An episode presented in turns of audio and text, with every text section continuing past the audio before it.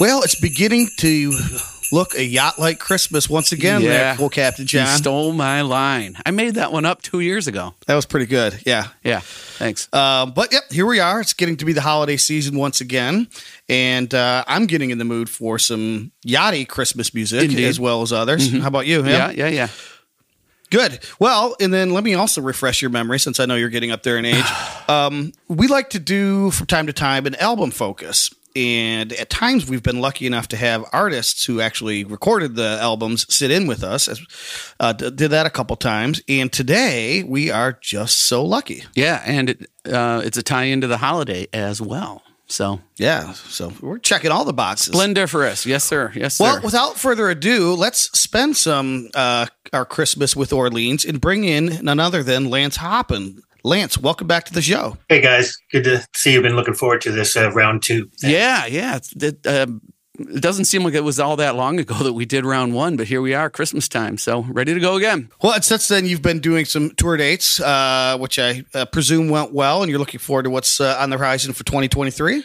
Yeah, I think a bunch. I think the main thing is going to be uh, us. I think with, with it, it looks like Peter Beckett from Player, Walter Egan, John Ford Coley, like a mini, a mini yacht rock, like Mhm. a little, Oh, you know, us and with them as guests as opposed to multiple bands. I'm going to try and make that more uh, affordable for the promoters and more hits and con- you know compacted space like. And you'll be the backing band for them as you were before, right? Yeah, yeah, yeah, yeah. Okay. So, so that that's the the idea, and also the idea of trio, um, Orleans as trio, which is uh would be challenging, really, to put it across that way. But that that's another format we're going to explore. Oh, all right. cool.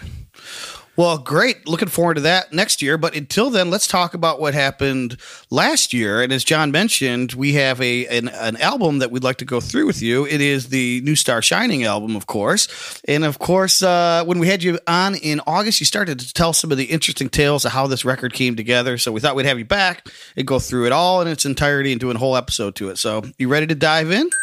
I am. Let me give you a little context. So when uh, when COVID hit in March of 2020, and then it it sunk in that it was going to be a while. Um, then we got busy. Everyone learned some new skills: home recording, video, audio, audio, and we wound up producing four new tracks for YouTube release. Right, and then as that got on, we thought, well, we've started an album here. Maybe we should finish, which got uh, supplanted by the idea of let's do a Christmas album first because it has more of a deadline. So we started this album just around January 2021 with these new skills kind of under our belt, um, and we went from there. So that's that's the genesis of the the idea and the project. And so you alluded to, and we'll get into this as we go through track by track, but this album came together in a number of different ways, right? There was sort of three different ways the songs kind of came together to create an album. Right. So as we thought about, okay, we're going to make a holidays album, a Christmas album. What are we going to? What what song? Where where are they? Who's got what? So we polled each other, like, what do you got? What do you got? And um, pulled them from internal and external sources, um, and came came up with a dozen songs that were, you know, once again eclectic, which is our nature, and uh, and and everybody had a piece of it. John had I, some songs, I had some song ideas, Fly had some songs, and so uh, out of nowhere we had a dozen songs. So there we go. So let's let's figure it out. Now some of these didn't need any revision; they were just like transplants. Uh, it actually breaks down in thirds. A third of them were transplants. Uh, a third of them we started from scratch, and a third of them had already had some kind of life um, and we got the multi tracks, whatever, pulled them apart, and then replaced things to make them current and more Orleansy if they weren't enough. So, um, each those are the three uh, categories, I'd say. They didn't own a house, no crib, no toys were waiting. Still, they had their love for the child they were anticipating. He was born one winter. Okay, well, uh, track one, right? Let's uh, let's go run them down. Track one is "New Star Shining." From what I understand, that was composed by John and Johanna, and this one, to me, Tom, has a vintage Orleans uh, vocal blend going on there. Now, uh, what I read about it is it was originally released on a compilation from back in 1994, a Woodstock uh, compilation. Is this one of those that was lifted, or has this one been changed and rebuilt? No, this was lifted as is, and yeah, you're right. In 1994, we were uh, we were um, doing good business in Japan. We had we had done uh, our 1990 live double album for the Japanese releases, and then um, we went to touring. So we had these connections over there through our friend Robbie Dupree. And uh, then they wanted a thing called Woodstock Holidays was the CD, uh, compilation CD. So we were to submit a track for that. And so New Star Shining, the Halls had written um, for Alabama, actually. And Oh. Alabama, they passed on it. They passed on. Oh, But what happened was uh, uh, James Taylor and Ricky Skaggs cut it as a duet. So that was kind of falling upwards, in my opinion Yeah. um, so we did our version in '94. It was Larry, my you know my brother Larry, John Hall, myself, and Bob Leinbach. Uh, was in the band at that time. No drums, just quartet, um, and each guy got a half a verse. You know, so we spread the vocals around very evenly, and I think it's really lush.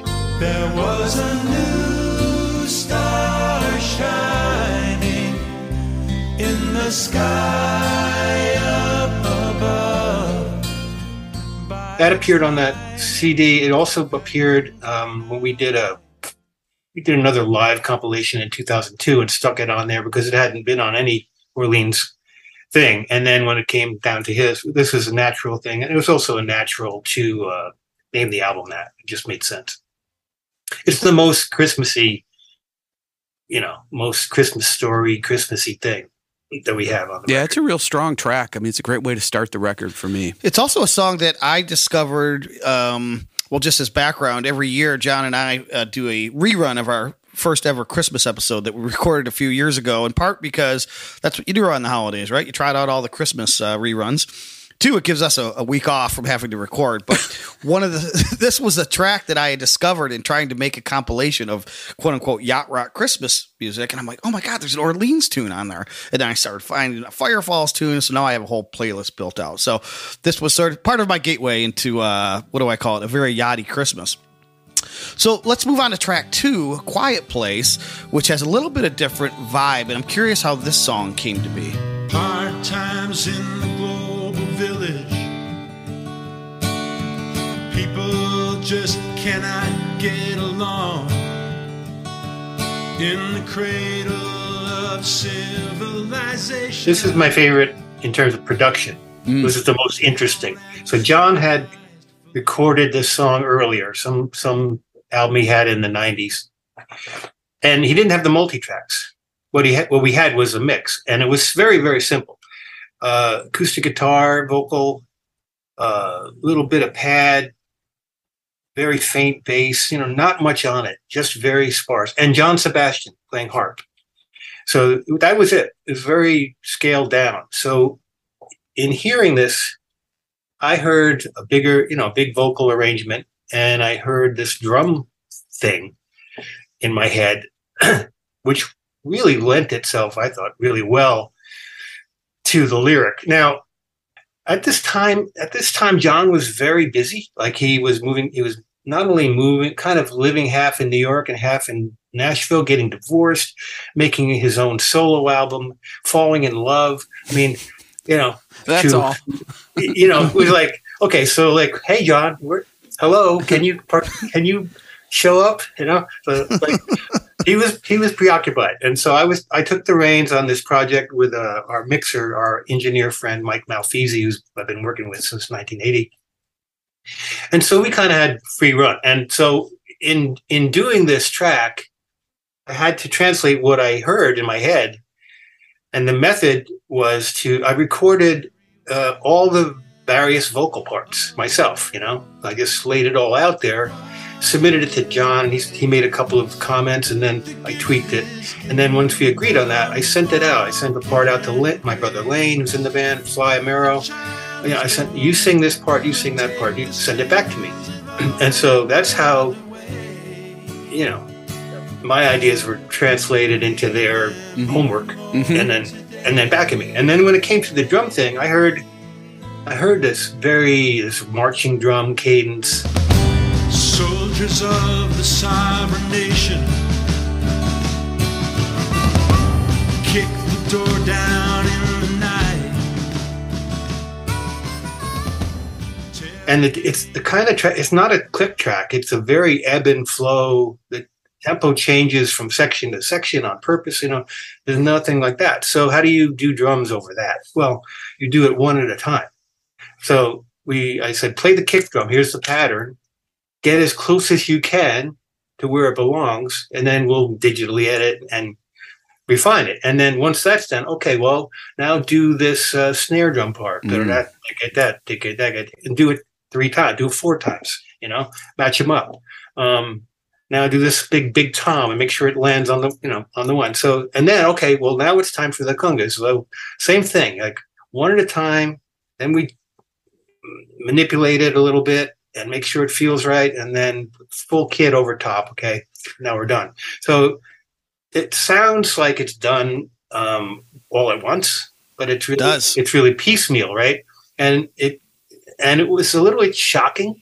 It was shocking to John and to my manager when they heard look at the boom and I heard these big drums come in. He was like, "Whoa!" You know? Wow. So I had to kind of sell it uh, and get them used to it and mix it just so. So you know, but uh, I'm really pleased and, and Yeah. proud of that production from where it was. That simple, that simple recording to what it became, which I think is really cool. Really cool. Building up the drum track um, a piece at a time. Didn't you do that? Uh, this goes back to our other interview. Didn't you do that on Dance with Me to a certain degree? Obviously, there were lesser parts, but That's how Dance with Me was done back back in 1975. yeah, Uh, the original recording of Dance with Me, because there were two of them, had no drums whatsoever. Right. Like, um, I think it maybe had change in the pocket. nice. That- Oh yeah. That's about it. You know. So when we went to record it the second time, which became the hit time, yeah, that was kick drum first, top drums later. Um, that's how it was done. So I kind of Fun. when we came to Quiet Place, I had that stored in the back of my head Right. from you know 35 years ago. Well, this is how we're going to do that. You know, and then Brady just followed my lead, and there you go. Well, I take back what I said about your memory earlier, John. Yeah. You Well, yeah, you banked that yeah, one. I did. Yeah. Uh, yeah. So, but you're right too. What you said earlier, Lance, is that that that the drum, uh, particularly the march part of it, totally fits with the theme of the song, and I can't imagine it being any other way. It's very militaristic, right? That whole thing sounds military, and that second verse is about. Uh, it's really about uh, Herod coming through and taking all the babies, and you know, you know. So that's what the lyric. It just made total sense to me, and I. But I had to do a little convincing on the back end. We picked out a tree, my baby and me, and tied it up on top of the car.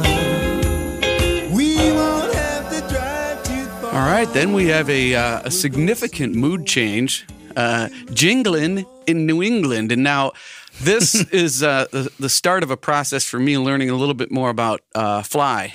And um, he brings a lot to the party on this record, which I'll kind of get to later on. But this one's classic 50s style, um, jazzy guitar, almost like a like a early Les Paul uh, type of track or something. I'm trying to place who his guitar style is on this one. I think it's modeled after Bill Haley and the Comets. There we go. Yeah, I was also going to say like an Elvis Christmas song too, like the early. where the guitar is really dry and really loud, like in these fills. You know, it's like that. So he wanted it just that way. Yeah. But it brings that nostalgic feel to Christmas Mm-hmm. songs, which you know to have a newer song have that nostalgic feel. That's a gem for me.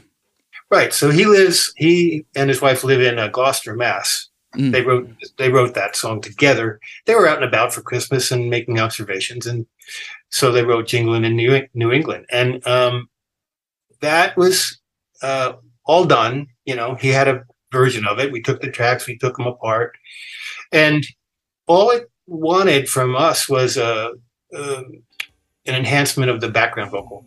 thing. Right? Add Lean's voices and a couple of other ideas that weren't spelled out in the first one. And there's even a woman on there from his first recording. I, I her name fails me right now, but she's been left in there too. So this was one of those. Didn't need a lot of doctoring. That all the players that session he had up there that was fine. There was no point replacing any of that, but we added our vocal style to it to make it a, our own. Well, I want to drop in just a little bit of that guitar solo, though, right here.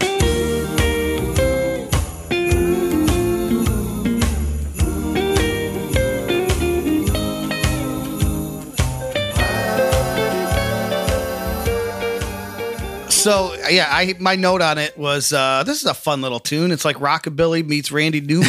Yeah, It's- that's good. yeah. So uh, and I thought I heard a female voice in there. I was going to ask you who that was. So that's good. Cool, fun tune. Well, now we are moving on to my personal favorite off the album. I don't know if you remember me telling you that last time, Lance, but I really, for whatever reason, I really get touched by Mary's Christmas. She's carrying a child, and they both know that it's not his. It will be a miracle if they can get through this.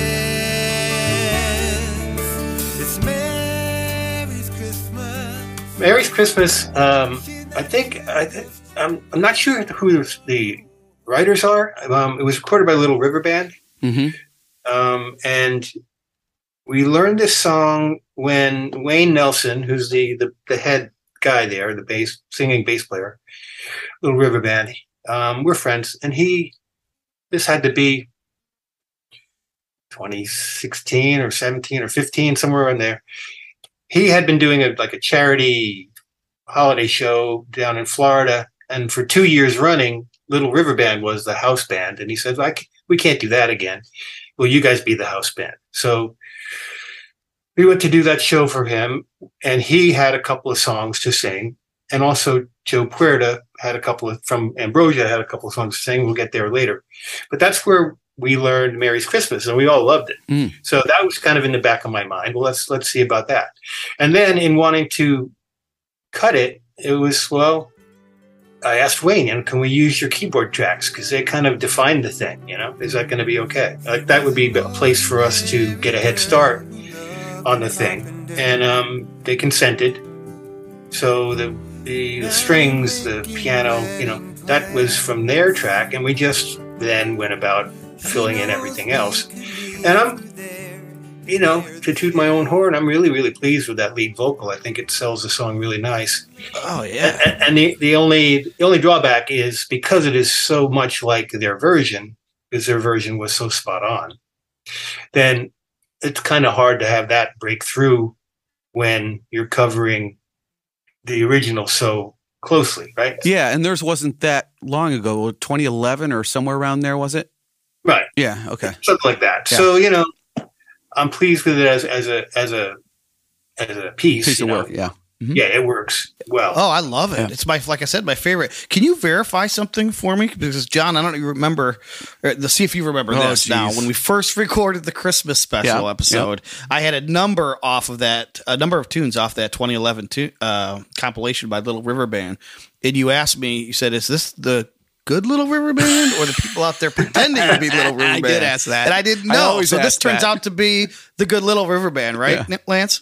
Well, it depends on what you mean by that. The the original, the three main guys, the three Australian guys that were in fact Little River Band. I mean, they they acquiesced, they quit. I mean, they they folded. So, so they were done, right?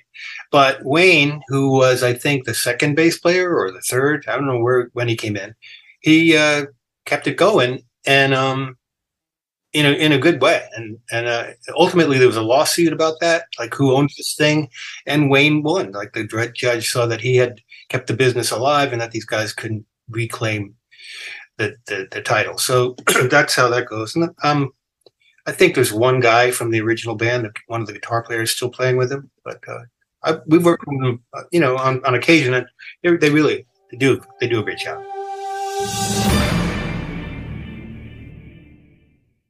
John, where are we going next? We're going to track five. Uh, I don't have notes on this one because I kind of picked a few uh, specific ones I wanted to hit on. You got anything on I Wish I Could Have Been There before we hand it off to uh, Lance to take us through it?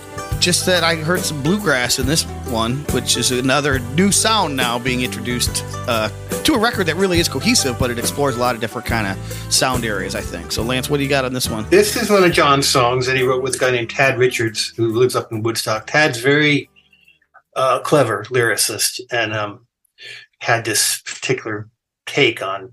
It's a farmer going out to take care of his lamb on Christmas Eve.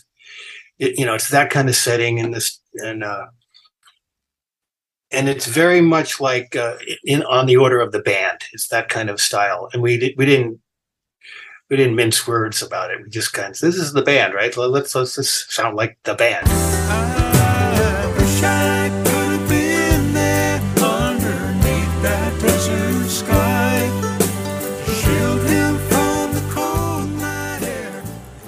So the vocals are not double tracked. Everything is one track. It's not supposed to be sweet and pretty. It's supposed to be, you know, very very real. It's John, Lar- uh, myself, and Fly do do the basic thing, and Billy Billy Payne played. Uh, we sent it out. Billy Payne from Little Feat Little Feat. Yep. sent it out to him to do the piano. Oh, cool. and we sent the I sent it to John Jorgensen, who's a very good friend of mine, to play mandolin because he's stellar. He's not only a great guitarist, he's a great everything. So he put mandolin on it, and um, so the elements came, uh, and was again. So John and I and Brady went into a studio, cut the basic track live, only used the drums, then went back and started from there and and built it with these uh, ringers, bringing in these ringers. the ringers. And just to clarify, this was recorded in a the t- 2020 session, right? 2021, yeah. Yeah, 2021. Okay, cool. Interesting. All right. Um, well, if there's nothing else on that one, I wanted to move on to A Sound of Christmas because that again brings back the traditional sort of Orleans way with the trade and vocals, and this was another one of my favorites. It's the crinkle of wrapping paper, followed by the and. Then it's off to church to hear the choir, and all give thanks to God. It's the silence of the morning.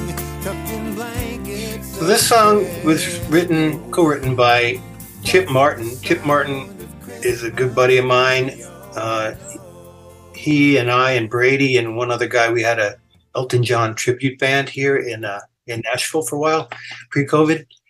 And when John had to take a leave ab- of absence from the road in the summer of 19, Chip came into Orleans to fill those, those shoes, and looked like it was going to be maybe permanent until John said, "I'm I'm I'm, I'm ready to come back." and um, so Chip had about a six month stint with us, and then COVID hit.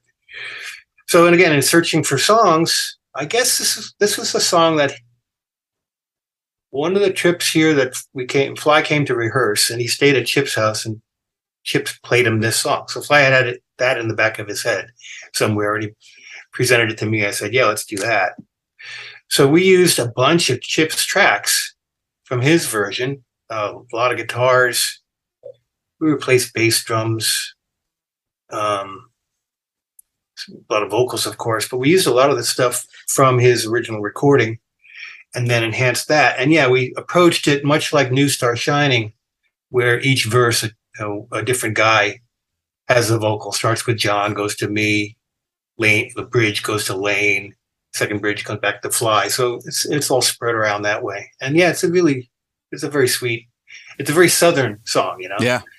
uh, family, you know, grandpa, daddy said, you know, all that stuff, you know, in, in the lyric. And there's a country version of it. it, as you say that, you know, I'm reminded of something my kids might say, which this is a mood. You know, they'd say, "Oh, that's such a mood." When you put this record on, it is a mood. It's a Christmassy mood. It's a balance between like the the painting that you just kind of painted there, as well as you know, it's got all of the religious undertones as well. So it really just feels like Christmas, John. Yeah. I don't get the feeling that, like I from some records I get the feeling they're trying to reinvent what Christmas should sound like. This is not. This is saying we know what Christmas sounds like and it sounds Yeah. like these things. It's very nostalgic feeling. This is grace at the table. Three generations say amen. Plant a and at this point uh, just uh, published finally our new website. And in building the store and putting a, every every product, every album, everything has a story that on the, its own page, you know, about it. And, uh, and I put a headline in green and red that says, "This is not your grandpa's Christmas album." You know, It's really it's really good. Um, Yeah. it's not that. It's it's it's different. Mary had a baby far away. Mary had a baby The next song, I'm going to let you uh, tell the story about the intro, but the the question I had on it, the song is called "Mary Had a Baby," and I remember there's something else I remember, Tom, that uh, when I asked about what part you sing vocally, you said I play the bass and sing the high parts. Now, are you singing the high parts on this one?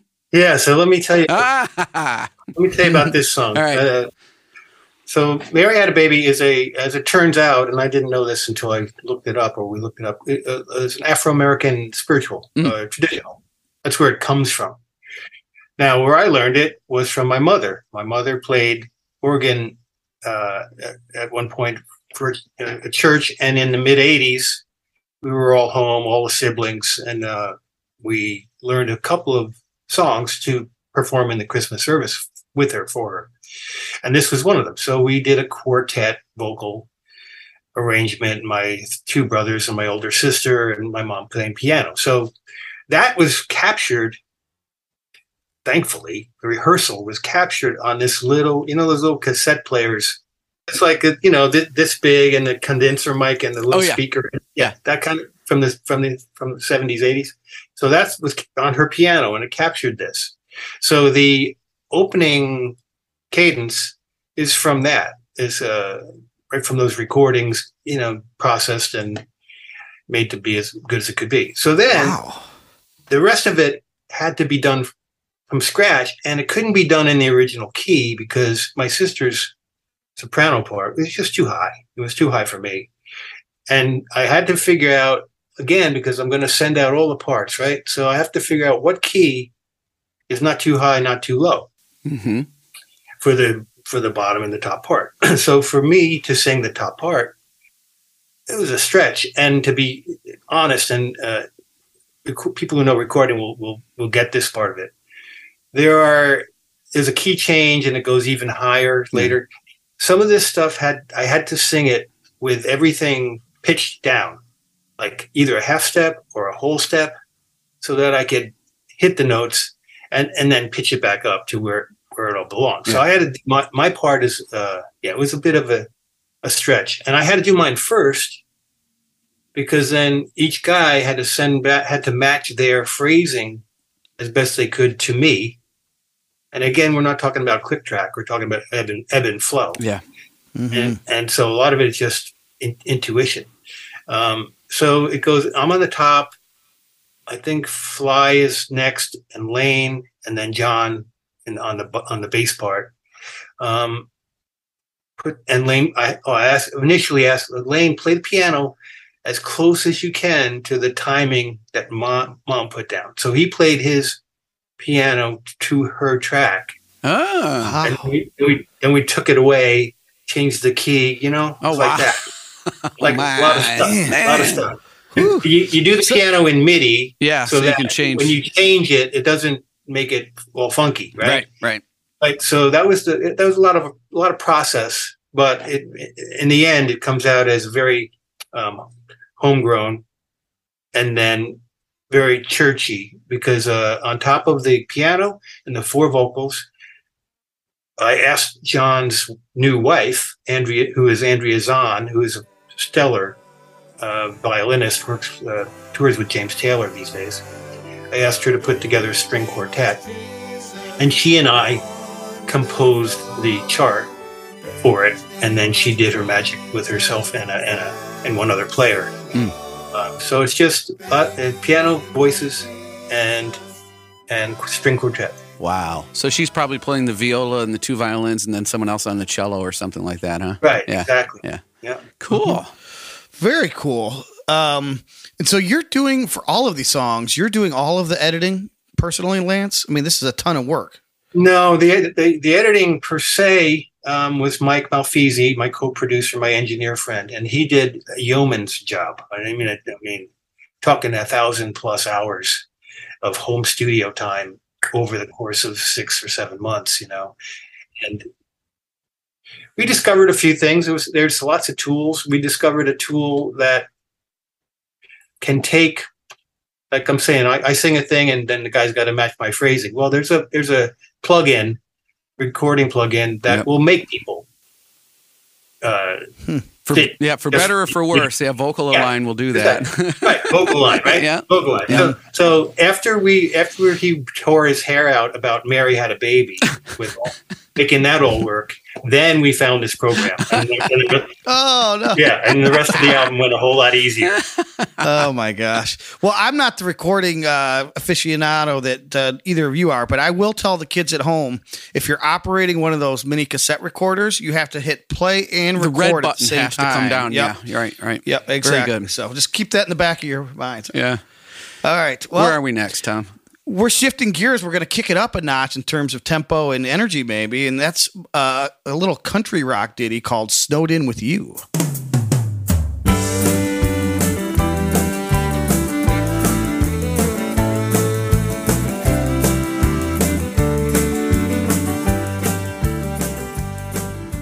John Johanna wrote this, um, I think back in the 90s. His his then wife and prolific writing partner, Johanna Hall. And it never got recorded anywhere, Hmm. as he said. So he it's not Christmassy so much as it's seasonal, right?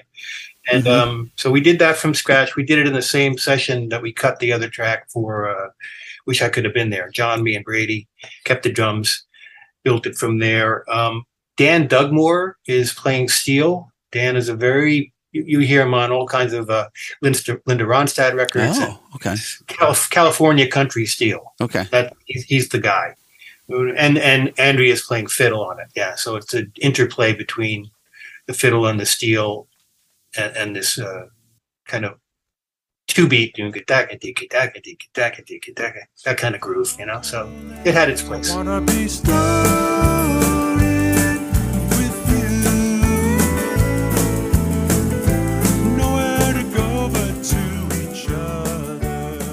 So we've got I'm Coming Home for Christmas, track nine on the album. I'm Coming Home for Christmas.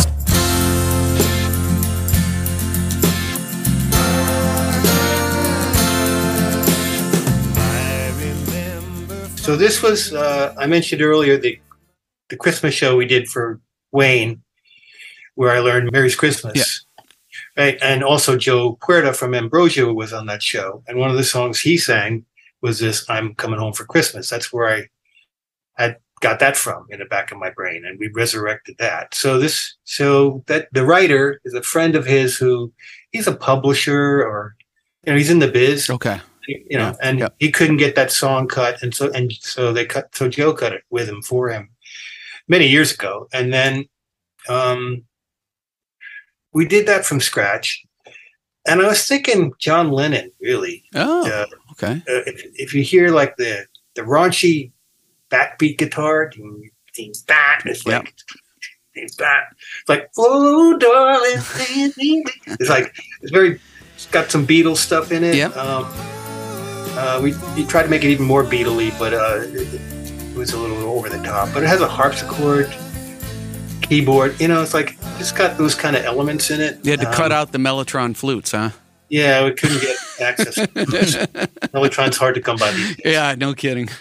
No, but that's kind of like uh, anyway. That's some of the inspiration of how uh, it was put together. Um, John put the ding ding ding ding ding ding ding ding ding ding you know over the top. Um, that was his contribution, getting those arpeggiated rhythm rhythm things in, and Fly did the raunchy stuff. Yeah, that type of arpeggiation in six eight time just takes me back Yep, in it time does. to like, right? So oh, it's the '60s again. Yeah. again, more nostalgia. Well, let's genre shift once Yep. again because the next number is like this jazzy piano tune called "I Wish I Could Fly." I wish I could fly away on Santa's sleigh and go back in time. Yeah, so now we're getting into the tail end of this. I wish I could fly was another one that just came as is. Fly already had this cut; it was beautiful in its own right. Love it. Yeah. Um, it's very kind of 40s, I think. Yeah. It's like Barney Kessel on guitar on this one, man. Whew. It's really nice. Very like not not jazz so much as you know 40s. You know, like standard. Yeah. If you kind of- change the vocal, it could be like a Julie London record or something. yeah, You know? right. Yeah. So it's very sweet and um, needed didn't want to be tampered with, Yeah. and he used all his guys up there. So When did he record that? uh, it's not not clear to me. You know, um, Fly has his own comedic career. He has a whole album. I don't know if you ever saw the light of day. It's called Country Cracked Cracked Country Christmas. Sounds fun. and it's all parody and strange. so Fly's got his own thing going on, and and this other side of him, these uh, this old school kind of stuff. That's another side of him. So he he we uh, we we wanted those things to be included. Now you go into the next one. Yeah, yeah. I'm- I imagine there's some some story on this one. This one's quite uh, produced. Uh, Winter Wonderland, walking in Winter Wonderland, right? Um, sort of. Uh, I, it feels like a New Orleans swing kind of. It's very arranged, big horn arrangement. It's got the melodica uh, we're familiar with from Orleans is in there. Uh, and he even catches you off guard with a key change at the end. Just when you think it's done, here comes the key change, right?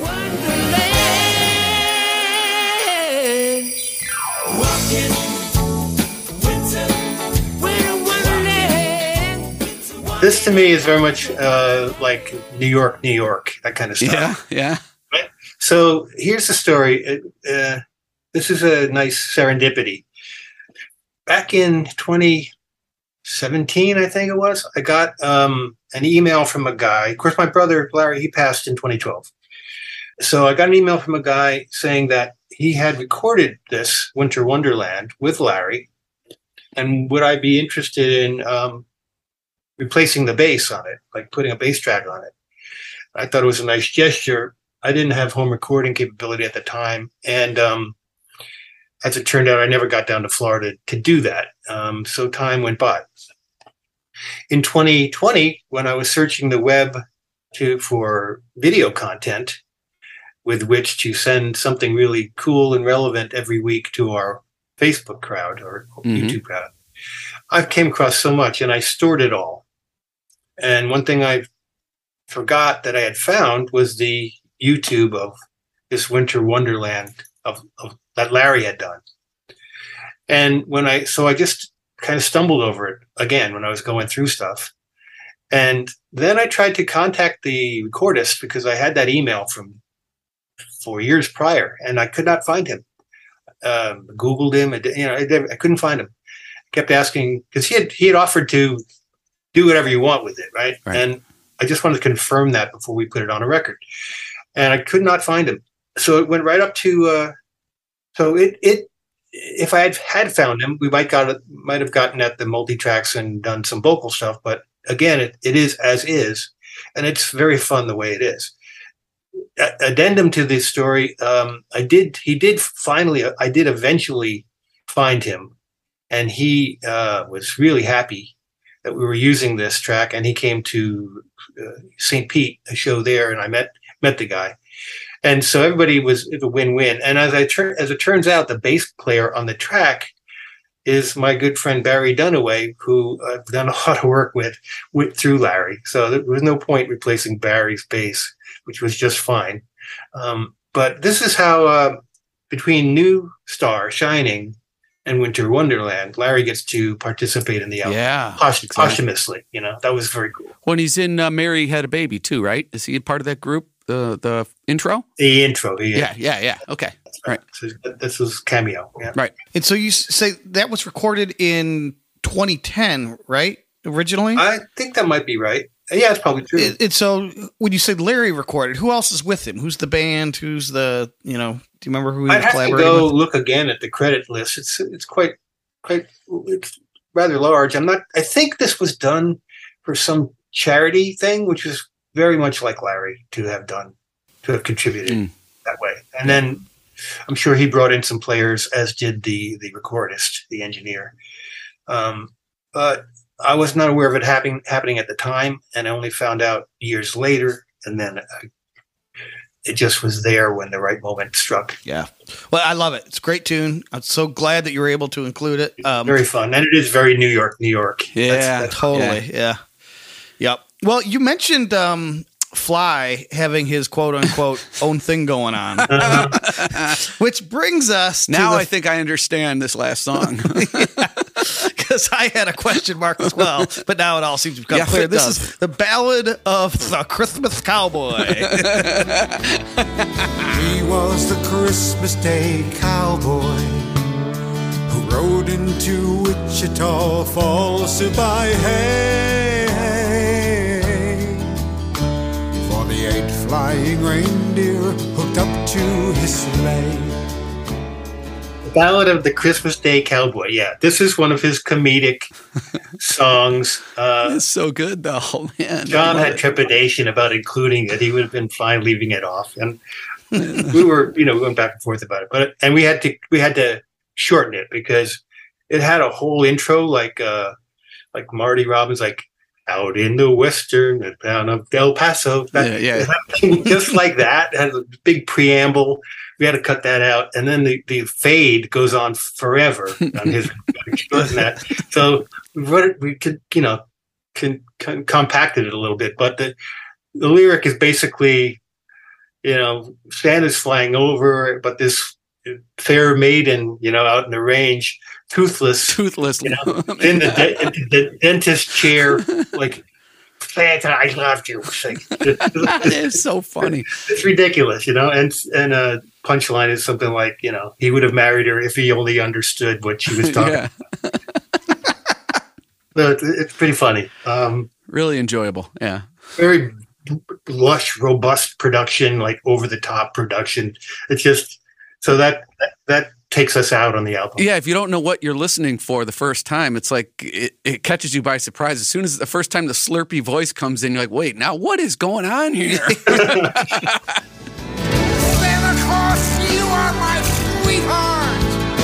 I've loved you since when I first learned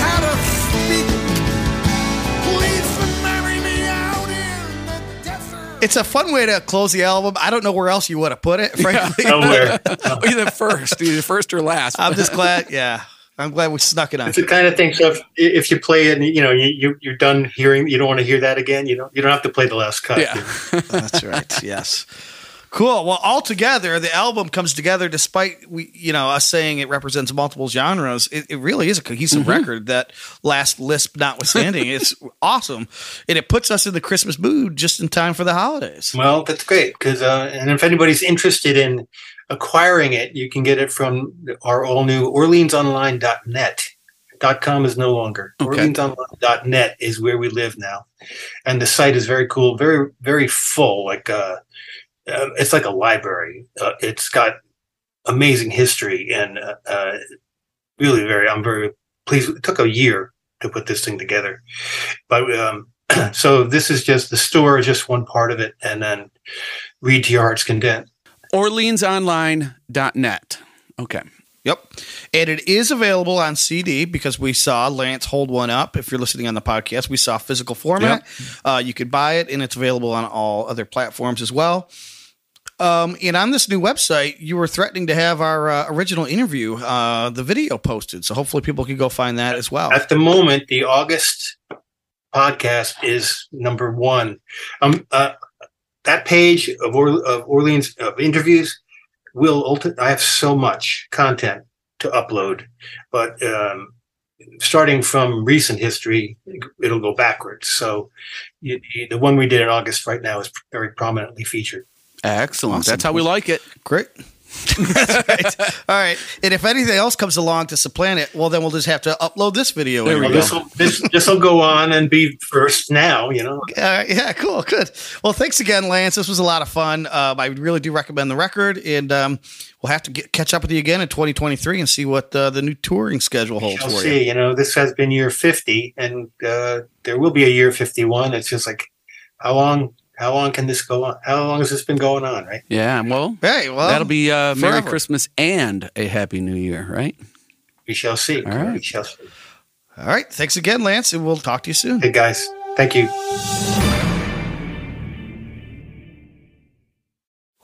John, I guess we owe more thanks to Lance Hoppen for coming back to the show again. We love the details. Always, always want to hear the stories about how these songs came about. Always. I know when we had him on in the summer, he started to tease out some of these details, and we're like, God, there's just so much to this record. We got to do a whole episode on it. So I hope people enjoy it. I certainly did. Yeah, my favorite part was that that they managed to find that cassette recording of them singing around the piano with mom, and we're able to involve Yes. that in it. That was killer.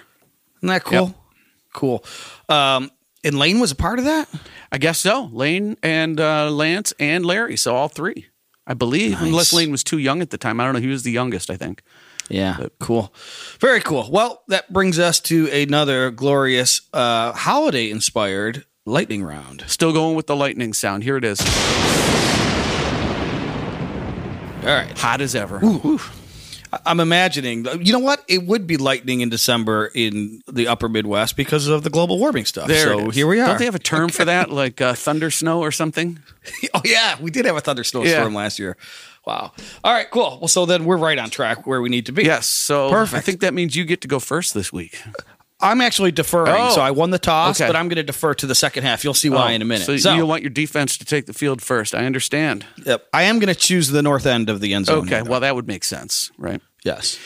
Always want that north wind at your back. Okay. That's true. Well, then we're going to do float your boat. And um, kind of like uh, the last one, I stuck more with Christmas songs. I'm going to sort of relate them to the episode as best I can. Maybe they're just era appropriate. But for my float your boat, I don't really have a float your boat question that goes with it. I mean, the question that always surrounds Hall and Oates is do they or don't they, right? Make the boat. Um, I don't know. Um, I'm more of a no than a yes, even though I guess they have some that are certified. But here's a Hall & Oates Christmas song. It's actually labeled as Daryl's version, but I like the Hall & Oates take on Jingle Bell Rock.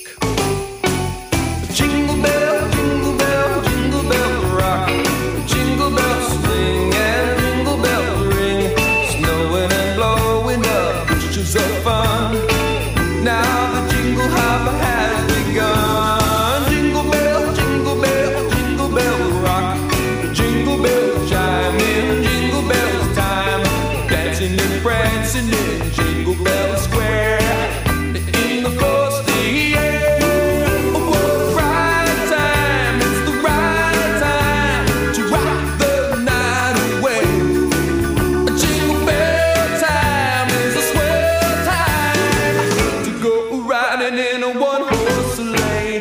Oh, giddy up, jingle horse, pick up your feet, jingle around the clock. Yes. Well, okay, everyone. You heard it here first. Put a pin in that. Ooh. I've got a buried treasure from Hall and Oates that I just recently discovered, but Okay. it's not a Christmas inspired or themed song, so it's gonna have to wait till next week. Ah, interesting. That's the pin. All right. Well, I had to go second because I'm gonna do my back to back out ah, of order. yes, the old snake So I- draft approach. yes. I'm supposed to be giving you a song and then asking you, sir, does that float your boat? But instead, yeah, but this is a special time of year. It is.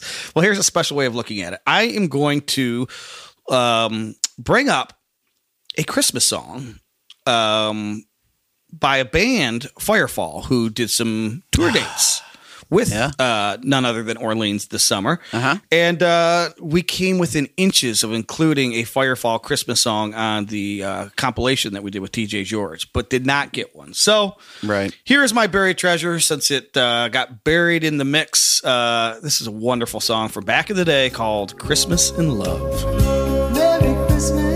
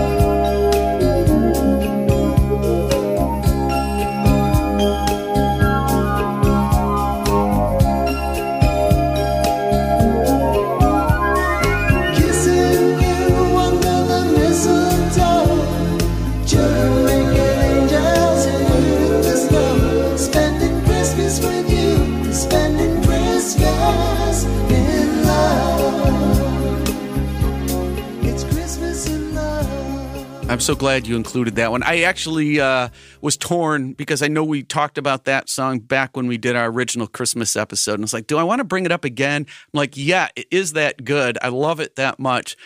Uh, but eventually I went with something else. But I'm so glad that we got that one in there. Love that tune. It just feels so good. Yes, and since we just did a whole episode of fun facts, Oh. um, I'm sure you're well aware of the fun fact that that was the side B to Yes. a single, "Always." One another one of my favorites. Yes, So indeed. I want to ask you on always Okay. because you know when we first started listening to quote unquote yacht rock, Firefall was a fixture, uh, of Mm-hmm. course. Um, and then the more we learned about quote unquote capital Y, capital Y R yacht rock, Right. we realized that it's probably not the technical sound. However, this tune, I, even knowing what I know now, I maintain is yachty. It's got David Sanborn on sax. Um, Mm-hmm. Maybe doesn't have any kind of R and B bounce or anything, but I feel like this one is produced as close to yacht rock as it comes. Take a listen and tell me where you stand.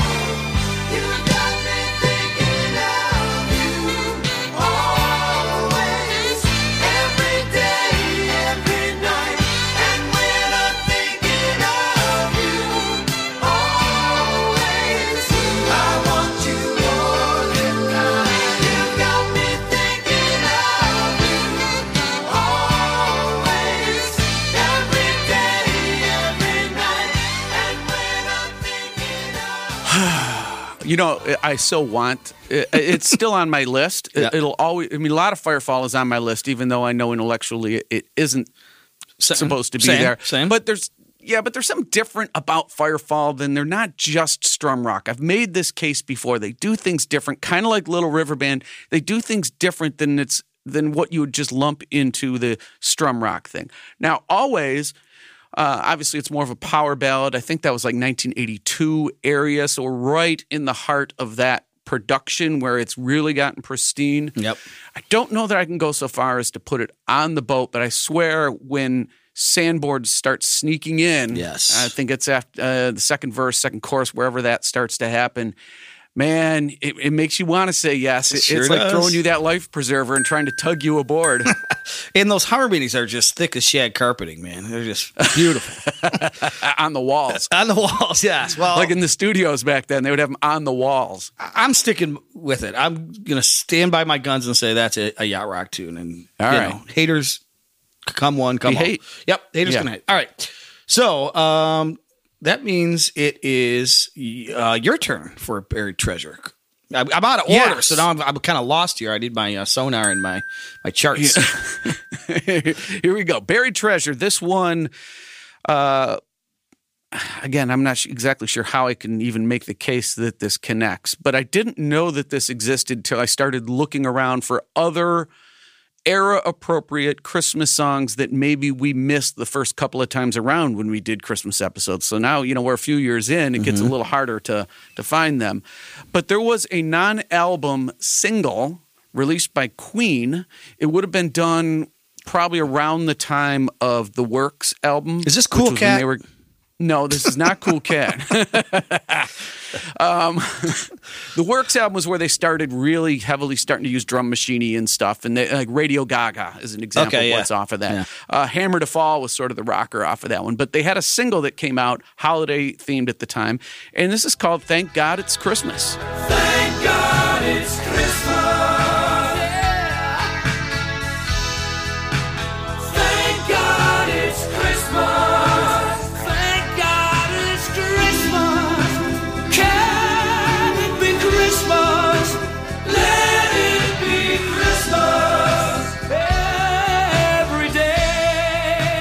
It is Queen. It is definitely that era of Queens. I'll tell you what, I stand corrected. Now that those are harmonies that are as thick as shag carpeting on the dashboard of your conversion van, which has a painting of a woman riding a dragon with flames coming out of his nose on the side of it. Whoa, That's pretty thick. Yes. uh, I'm, I'm without words. I have no response to that. Good, I like that. All right, so let me go on uh, with off the map then. I'm going to stick with somebody that's an artist that is a yacht rock related artist and it is theme appropriate. So I'm, even though, so I guess I flipped these. Maybe that's uh, where all the confusion might lie. We've been confused from the get go. I know. Well, it's Christmas. Yeah, so, that's right. Uh, Christmas cheer. Nicolette Larson from a compilation called Tennessee Christmas, not to be confused with last week's song from Amy Grant, but this is a compilation, and Nicolette Larson doing One Bright Star.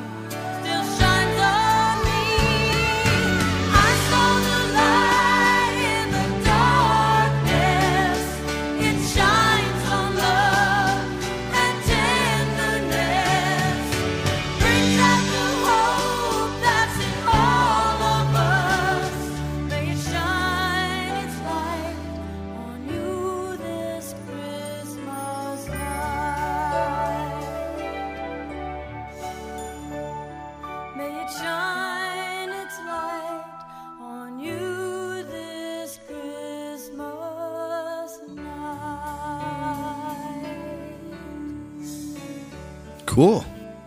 I will have you know that I uh, I saved you from the biggest streamed uh, song on that particular compilation is Jimmy Buffett's Christmas in the Caribbean. So I saved you from playing that one. Boy, it sounds yachty.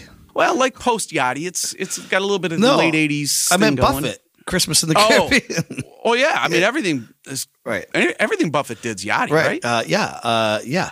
All right. Moving right along. I'm going to stick with Uh, your yeah. theme. I've got Yacht Rock personnel, but from a different era, 2005. This is David Pack singing on a tune that appears on a compilation, a Christmas or holiday uh, compilation by Billy Dean.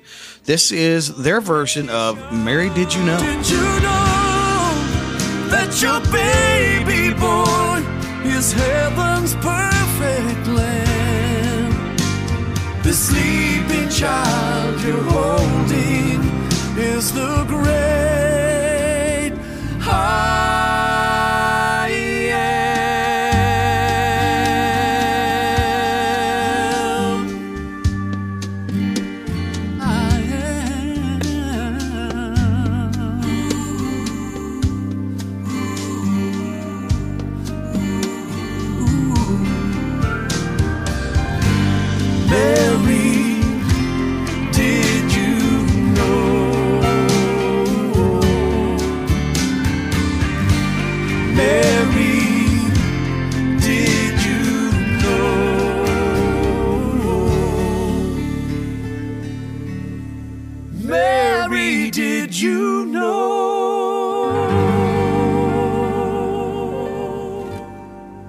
Yeah, that's quite the contrast in voices, isn't it? Billy Dean and David Pack. Yeah, it is. Wow. But as of 2005, David Yeah. Pack clearly still had it.